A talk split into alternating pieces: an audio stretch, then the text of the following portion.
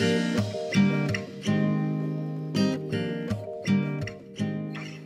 don't need help. I'm not in an abusive relationship. This is just how it is for us. It's a lie we tell ourselves, one that many in abusive relationships repeat until they believe it. But there's hope. Welcome to I'm Not in an Abusive Relationship, a podcast about surviving domestic and sexual violence. This show is about hope. You will hear from survivors of abuse, and their stories may sound familiar. They may even inspire hope. Our goal is to connect with others in these toxic relationships to offer that hope and with supporters of our mission, anyone willing to help get rid of abuse in our culture. We also talk with the experts in the field, from the officers on the front lines of domestic abuse calls to the therapists and advocates helping survivors navigate this complicated road of recovery. If you're in need of help, please visit our website or call our 24 7 hotline, 800 828 2023. And if this is an emergency and you need help immediately, please call 911. Welcome back to I'm Not in an Abusive Relationship. I'm your host for the episode. My name is Dan. And I'm joined today by our Director of Advocacy Services, Deborah Hackworth. Debbie, welcome. Thanks for having me. I always enjoy our time together. I always learn, I always walk away refreshed. So I hope the same is for our listeners. Uh, today, we are talking about a, a conversation that you and I had. And I wanted to ask you about this because of, for so many reasons, but in part because as we were talking the one day, uh, in the conversation it came up of how do you like what do you do when you have an abuser in your family and my thought is you know you've been in this work for so long your mom was in this work for so long you've also seen abuse on a very you know personal level and and so we started talking about that and i thought how how do you reconcile the fact that you do this work but then you might see someone in your family who is a, a toxic family member right? And that's the the episode title is how to deal with toxic family members. But it came from that point of if you have an abuser in your family what do you do? So so let's talk a little bit about that debbie. When when you have toxic family members in your family how do you reconcile that with the work that you do well yeah it can be um, difficult because you love your family member and you don't um, and you want the best for them and you want to see them be their best but when they're behaving in an abusive manner, um, you can't excuse that behavior. And um, and oftentimes for family members, when you're close to that person, it's even hard for you to admit that that person's behavior is abusive, especially when it's not overtly abusive. Okay.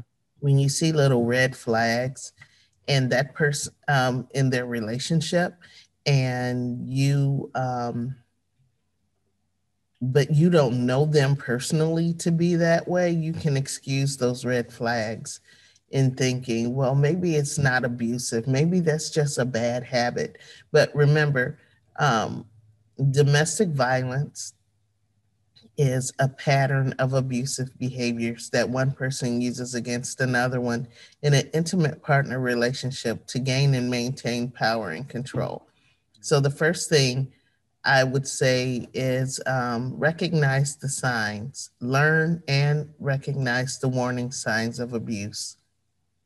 In that way, you can decipher what it is that you see.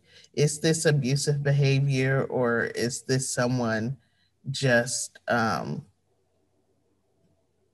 behaving badly at that moment? It's important to remember that silence and excuses only encourage those um, harmful acts that they're perpetrating against their partner or children. So if you see something, say something kind of a mentality, um, and it's and it's it, so what you said kind of peaked this in my head. You can have bad behavior. That doesn't necessarily mean abuse or domestic violence. It right. could be bad behavior that, if not caught, can turn into that. Is that fair to say? Exactly, exactly. There are things that we've just learned in our family that are um, not good in relationships. I mean, things that have been passed down from generation to generation. I'm very open about the fact that in my family, we discuss things to death. and sometimes we have spirited exchanges. and so you have to look at what is the intention behind that. But when we noticed, um, especially when our family came together to share a home, and all of that is under one roof, mm. Like, mm, this is not good. This is tough. this can destroy our happy home. And so we had to address that behavior. No one was being abused by that behavior, but it's toxic and it can turn abusive and it's just not healthy for a family.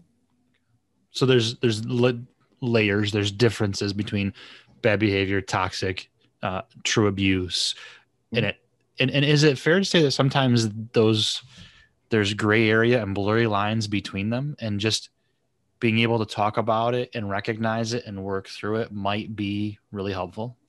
Yeah, like I said, there are some things that's generational, that's passed down. And so, um, like Dr. Maya Angelou said, when we um, know better, we should do better. Mm. And so, as we're learning different things, um, you know, we need to pass that on to our family. Um, but one thing we should um, remember also about domestic violence is um, looking at what the intention is behind that behavior. With our spirited conversations, it's oftentimes, um, I want to get my point across. I want you to see my point of view. It's not, I'm trying to gain or maintain power and control over you. Mm-hmm. And that's what we need to look at. What's what's driving this action? And whether it's intended to be abusive or not toxic um, behavior needs to be addressed. Yeah. So intention is important too then i hear you say. It's it's it's very important it's very mm-hmm. important and if that person is not trying to be abusive even though when you confront them about their toxic behavior they may not receive it well, but someone who is not intending to be abusive will probably sit back and, you know, hmm, let me think about how this is looking and then look to change that behavior. They may even come back to you and say, because I had a family member say this to me, um, well, Debbie, tell me how to do this differently because this is the only way I know to handle things. Mm-hmm and then that opens the door to have the um, a conversation about how to be in a healthy relationship. And and I, I, love the fact that that person opened that door for you. What if they don't open the door? How can we take what we know as listeners uh, you all as you know as the people doing the work and how can we help to open that door we my gut tells me you can't change someone who doesn't want to be changed exactly but how do we open that door to at least begin the conversation? Because if we see something, we need to say something in some way, right? Right. Now, the first thing I said was number one, um, we as family members need to learn and understand the warning signs of abuse so that you can help that person identify their unhealthy or abusive actions. So just saying you're being abusive and they say, How? You know, and you're like, I don't know, but that seems abusive to me. That's not really helpful because they're not going, first of all, to ask someone to change the, their fundamental thinking and the way that they go about things, that's not easy. Mm-hmm. And so, if you're going to tell somebody that their behaviors um, are appearing to be um, abusive, you need to be able to tell them how um, those behaviors are abusive. So, um, know the warning signs of abuse. And then deny any attempts to deflect responsibility you know that um, on the power and control wheel there's a section that said minimize deny and blame mm-hmm. and oftentimes um, that abusive tactic is often used well if this person didn't act this way then i wouldn't act this way. If they mm-hmm. hadn't done this then i wouldn't do that.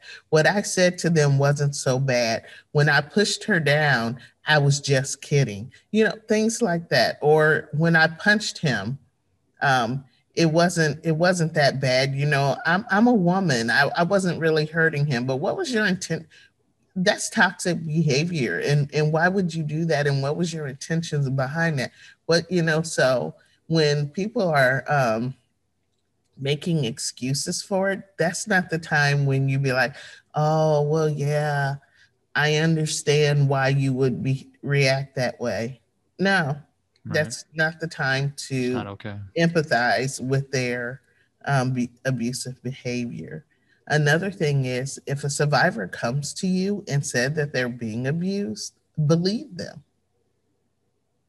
Simple mm-hmm. as that. Even if it's your favorite uncle who's doing the abusing and his wife comes and say i'm being abused believe her if it's your favorite uncle and your aunt is abusing him believe him you know if it's in a same sex relationship don't be like well um, you know forget all your judgmental stuff that you have and believe the survivor um, even if, but especially when it's inconvenient for you, because mm. um, your silence help people deny that abusive behavior is wrong, and it is.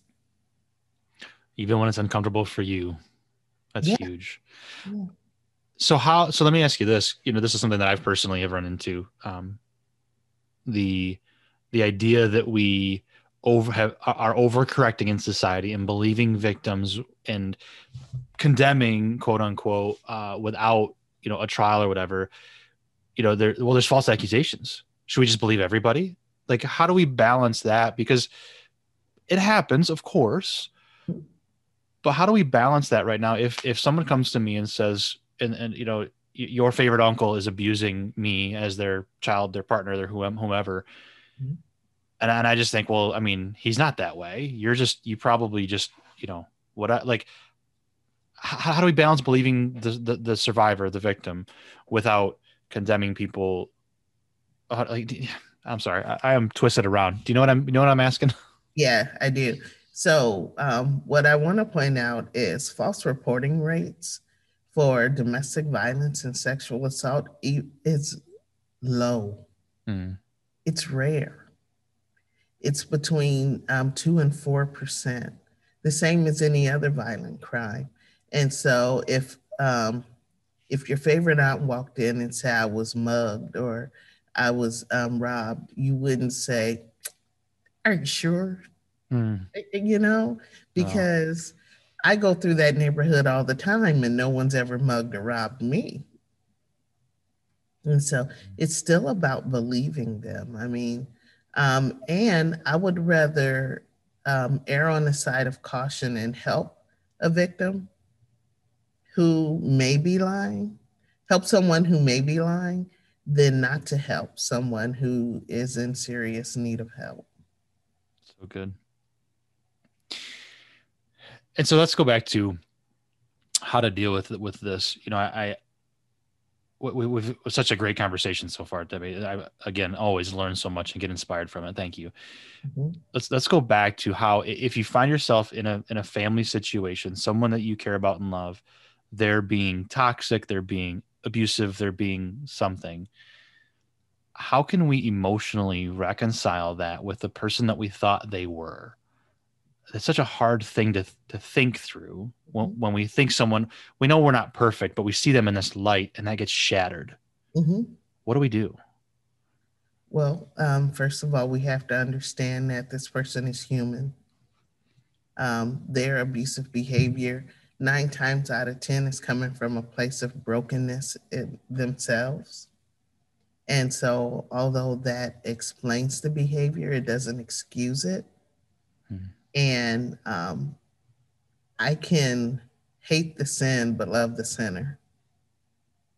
But that doesn't mean that I can be supportive of that person in how they're acting. So sometimes relationships are um, strained, broken. I have family members that it's hard for me to be around because of their toxic behavior. And I love them very much. I mean, I've never stopped loving them. I don't love them any less than I did before, but I cannot stand in support of your behavior. And so that changes our relationship. Mm-hmm. Um, I'm still there for their partners. I'm a listening ear, you know, but when, um, but you, that person can't come to me and expect support for their behavior. And if they do come to me, I'm going to tell them the truth each time about their behavior. And I'm going to tell them the truth in love. I'm not going to tell them the truth in a way that beats them over the head. I'm not going to um, shame. You know, um, Brene Brown talks about it a lot. You know, shaming someone does not change their behavior. It mm-hmm. will drive them further into their behaviors. And so you got to find a way to um, address what's right and what's wrong, stand firm on what you say, and um, and know that you don't have to do this alone. There are um, national hotline numbers and and DASAS crisis line where you can call and say, okay, this is what I'm going through in my family. Can I get some advice on how to deal with this? And the thing is, um, I will say when I'm talking to many victims, whether they're family members or not, if they have children, I explain to them how this behavior is affecting their children. Mm. Um, and I don't and I don't sugarcoat it. I explain to them how toxic um, environments and toxic stress can um, alter the development of their child's brain. These be, you know, sometimes, you know, the behaviors that you're seeing in your children is directly in response to the environment that they live in. Mm. So if you want to see your children's behaviors um, improve, change the environment that they're living in. Mm. It's not easy. It's not easy, but we we don't want to see um, our loved ones hurt. We don't want to see um, our family members who are being abusive creating this kind of environment in their life, and they're not even living their best life if they're behaving this way. Mm. And so um, it's about wanting the best for both the victim and the perpetrator when it's someone um, that you are close to. Hurt people really do hurt people. So, where's this hurt coming from? Maybe that person needs to address their hurt and their pain. And it took me a long time, I will say, years. And I don't mean um, two years, many, many, many years to understand um, that perpetrators are people who are hurting themselves. At, not to know it, but to accept it as the reason why they're behaving the way that they behave. Because yeah. it's like string them up, them in jail. They right. don't deserve any understanding or empathy. But if we're not addressing the issue of the abuser, and why they're acting this way, we never really will end domestic violence. Because even if their victim is able to leave that relationship, that abuser will go on to make more victims. Yeah. Your empathy amazes me. Thank you for that. And I, and I love that you know, earlier you said the the way you worded this too was so incredible. The, the empathy that you're expressing for those who are who are toxic, who are abusers, who are who are perpetrating the empathy number one but then also the way you worded it earlier your behavior appears abusive mm-hmm. you're addressing the behavior and the issue not them as a human not not not their being right you are an abuser. This is a label i'm putting on you. You're terrible. You're not doing that. And I so try, keeping i'm i'm just gonna say i try not to. I've i've learned this practice. It really does. I mean i don't think anyone wakes up one day and they're just a good person that has all that knows the right things to say and the right so if you've messed up which i have and you've said the wrong things don't give up. When you know better you do better right, and so um yeah address the behavior not the person. None of us are the sum total of our um, actions. There's so many layers to us. Hmm. And so this person may be um, acting in an abusive manner, but you don't throw that whole person away. You Mm. know, um, they may not be, I, I wouldn't encourage um, their victim to accept or stay. Something's got to change. And so, and that was the difference with even um, in the state of Michigan, there um, used to call be called batterers intervention um, of Michigan, and now it's battering. They're they're addressing the behavior. Mhm. You don't throw the whole person away. Man, if nothing if nothing else, that statement right there, back it up, listen to it again, listeners. That alone, I think, because you know, I can I could see, okay, I have I have somebody in my family, you know, I'm, I'm speaking generically here, not me personally. I have someone in my family who is doing these things and they're just, you know what, I'm just gonna cut them off, never gonna talk to them again. They're terrible. Good luck to them, whatever. Mhm. But in all reality, hurt people hurt people. It's not an excuse, it's just an explanation. You don't throw the whole person away.